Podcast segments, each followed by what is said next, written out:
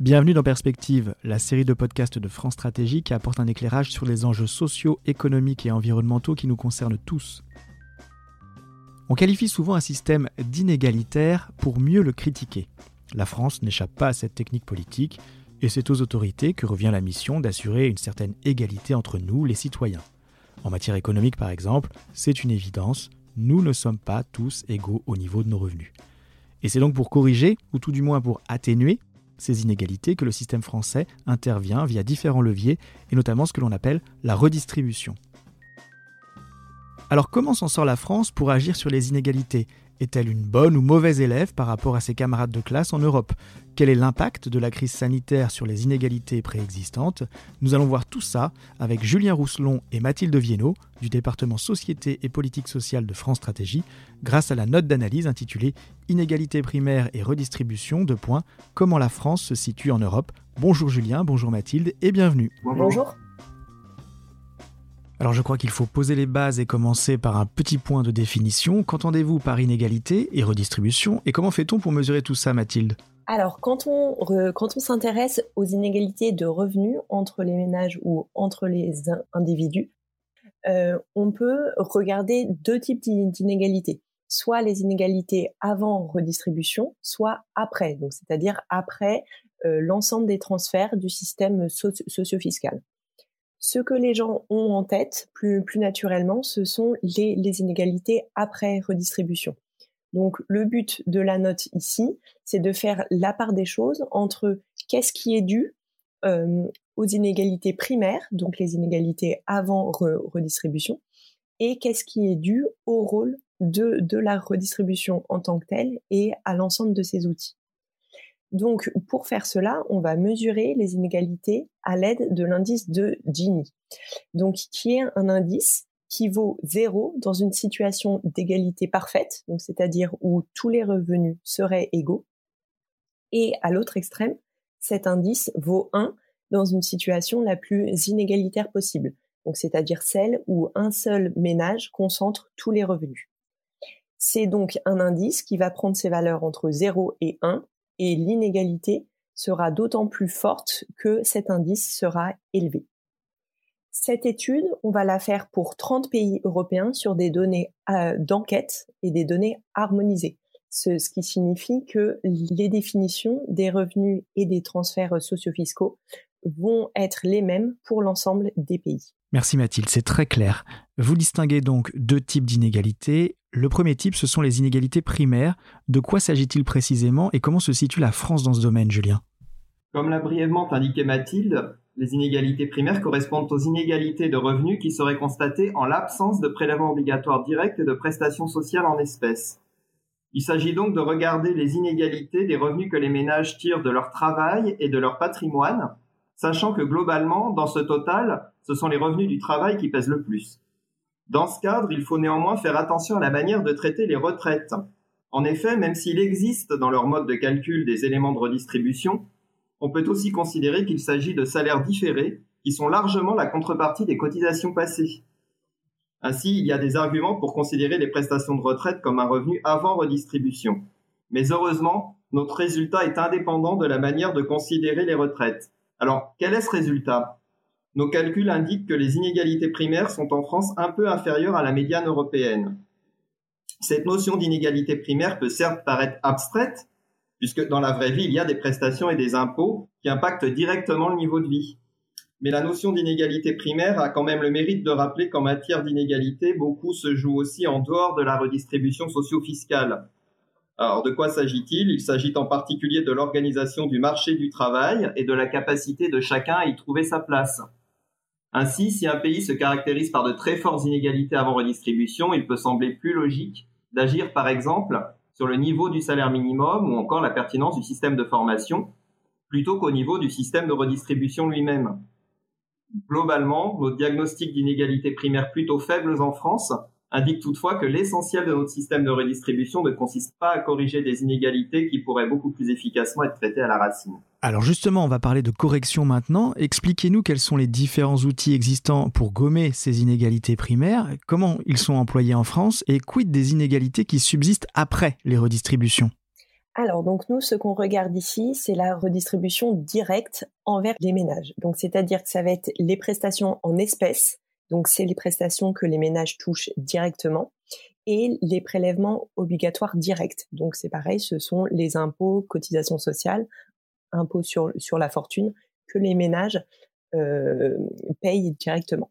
Ce qui signifie qu'ici, on ne prend pas en compte toute une partie de la redistribution, notamment ce qu'on appelle des transferts en nature, donc qui sont les dépenses de santé, d'éducation, mais aussi une partie de la fiscalité indirecte, comme soit la TVA, soit la fiscalité environnementale.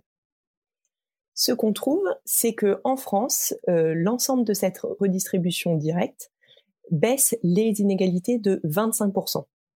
C'est donc plus que la médiane européenne, qui, elle, baisse ses inégalités de 23%. Cela signifie que la France fait mieux que certains de ses voisins, par exemple l'Italie, qui ne baisse ses inégalités que de 17%. Mais la France fait quand même moins bien que d'autres voisins, comme le Danemark, qui lui baisse ses inégalités grâce à la redistribution de 29%. Ce qu'on peut regarder maintenant, c'est est-ce que cette efficacité de la redistribution en France va être liée soit à son volume, donc c'est-à-dire le montant de la redistribution dans le revenu primaire des ménages, ou est-ce que cela sera dû à son ciblage, donc c'est-à-dire pour les prestations, les conditions d'éligibilité, et pour les prélèvements, la progressivité du taux. Ce qu'on voit, c'est qu'en France, la redistribution a un ciblage plutôt médian, et donc ça va être grâce à son volume qu'elle va être plus redistributive qu'ailleurs. En effet, ce qu'on voit, c'est que la redistribution correspond à 44 points du revenu primaire des ménages, ce qui est plus que la médiane, où là c'est 41 points. Mais ce qu'on voit aussi, c'est que sur notre champ donc de redistribution directe, nous sommes quand même très loin de la France championne d'Europe des dépenses sociales, puisque beaucoup de pays font plus que 44 points, notamment le Danemark, où la redistribution correspond à 58 points de revenus primaires des ménages. Maintenant, ce qu'on peut regarder, c'est est-ce que la France redistribue plus via ses prestations sociales ou via ses prélèvements?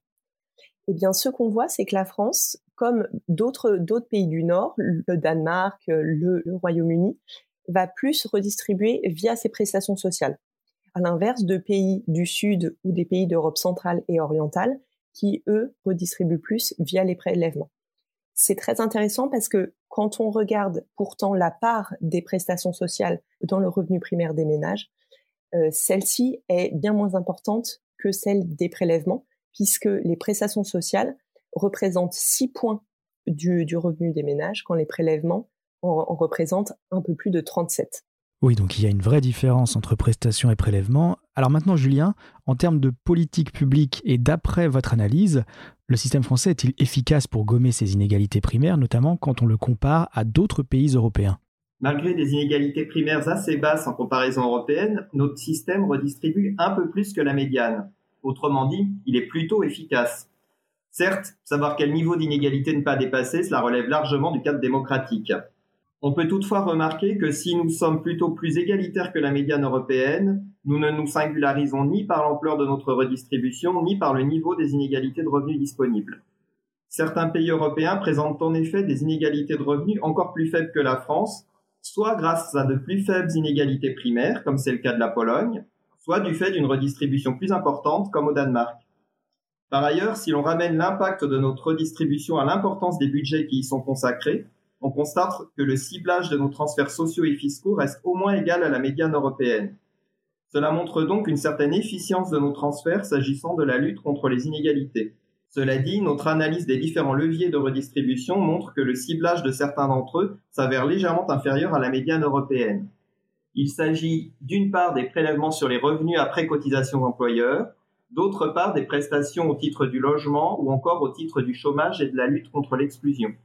Le cas échéant, il est ainsi envisageable de redistribuer plus sans augmenter les transferts ou de diminuer les transferts sans augmenter les inégalités.